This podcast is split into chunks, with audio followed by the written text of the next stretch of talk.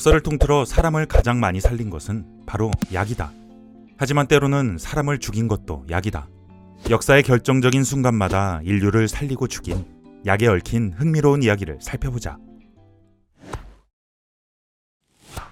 1. 사약을 마시면 어떻게 될까? 조선시대 사형수를 죽이는 방법에는 교수형, 참수형, 화형 등 여러 가지가 있었다. 그중 사약을 마시게 하는 방법도 있었다. 사약은 의외로 죄인을 배려한 사형 방법이었는데 다른 처형과 달리 신체에 손상이 없으며 대중 앞에서 죽임을 당하지 않아 품위 있게 죽을 수 있었다. 임금의 입장에서도 사약은 죄인을 배려한 방법이었다.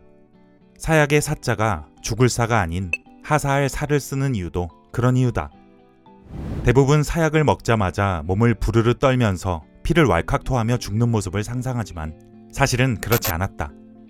약이 인체에 흡수되는 시간이 꽤 걸려서 사약을 먹고 바로 사망하지 않았고 신경에 작용하는 독이라 피를 토하며 죽지도 않았다. 또한 독의 순도가 높지 않아 한 사발로는 사망하지 않는 경우가 많았다. 조선 중기 문신 이명수는 18사발을 먹고도 죽지 않아 어쩔 수 없이 목을 졸라 죽였다는 기록이 있다. 철학자 소크라테스 역시 사약을 먹고 죽었는데 약의 성분은 햄록이라고 불리는 식물이다. 햄록에는 코닌이라는 독성분이 있는데 몸을 천천히 마비시키고 신경을 몽롱하게 만들며 호흡 기능을 상실시켜 죽음에 이르게 한다. 지금도 미국에서는 가축들이 햄록을 먹고 쓰러져 연간 약 10에서 20억 달러의 손실을 보고 있으며 실수로 햄록을 먹고 응급실에 실려오는 사례도 있다. 2. 사도세자가 즐겨 먹은 약은 조선 임금들의 평균 수명은 겨우 46세다. 당시 거지의 수명이 40세 정도였다고 하니 임금이 거지보다 조금 더 산 셈이다. 단명의 가장 큰 원인은 스트레스였다.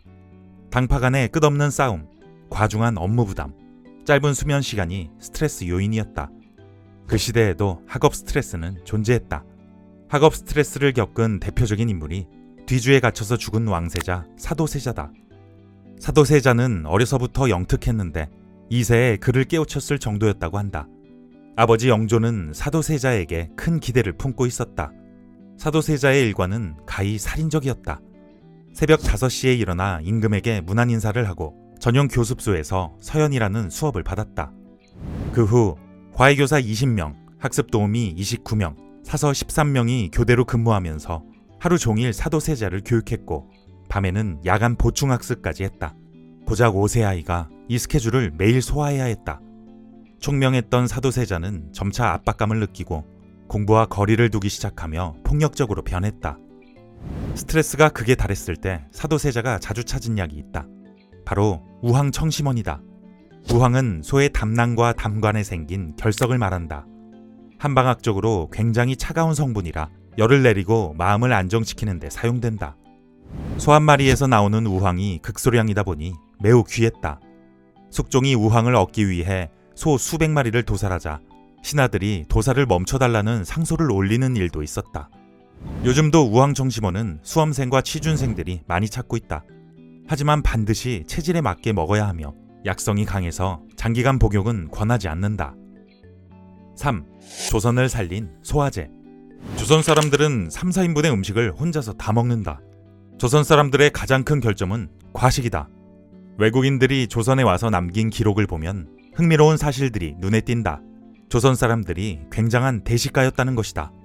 우리나라는 흉년과 풍년의 곡물량의 차이가 커서 흉년이 들면 꼼짝없이 굶어야 했고 풍년이 들면 음식이 상하기 전에 먹어치워야 했다.